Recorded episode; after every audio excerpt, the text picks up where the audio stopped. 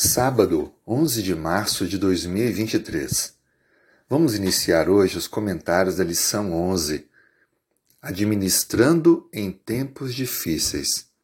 O verso principal está no Salmo 50, 14 e 15. São os versos.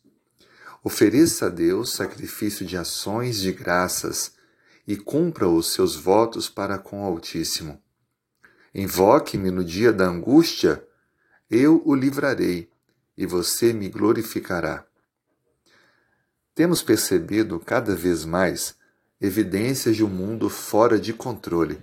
Ora é a pandemia, a incerteza econômica, o aumento da criminalidade, a imoralidade, a corrupção em meio aos líderes políticos, os desastres naturais tudo isso tem nos tornado cada vez mais conscientes de que vivemos os tempos finais da história. Como estarmos prontos para manter a fé diante de tantas adversidades? Soma-se a tudo isso os esforços que nos empreendemos para sustentar nossas famílias, já que precisamos dos recursos materiais para pagar as despesas e nos mantermos. A Bíblia diz em Mateus capítulo 6, versos 32 e 33: Busque em primeiro lugar o reino de Deus e a sua justiça, e todas estas coisas lhe serão acrescentadas. Deus quer nos manter. Ele quer que confiemos nele e descansemos em seu cuidado paternal. Durante essa semana, iremos desenvolver, através da Bíblia, o conhecimento em princípios ou passos que nos ajudam a sobressairmos na nossa espiritualidade, mesmo vivendo tempos de crise.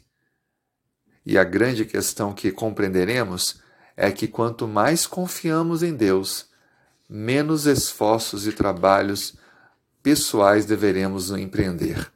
A confiança em Deus conduzirá à vitória para que possamos ter uma administração de êxito, não enfrentando maiores dificuldades, a não ser a luta contra o próprio eu. Que Deus possa nos abençoar e que possamos vencer os tempos de crise e estarmos prontos para o retorno do Senhor. Vamos orar?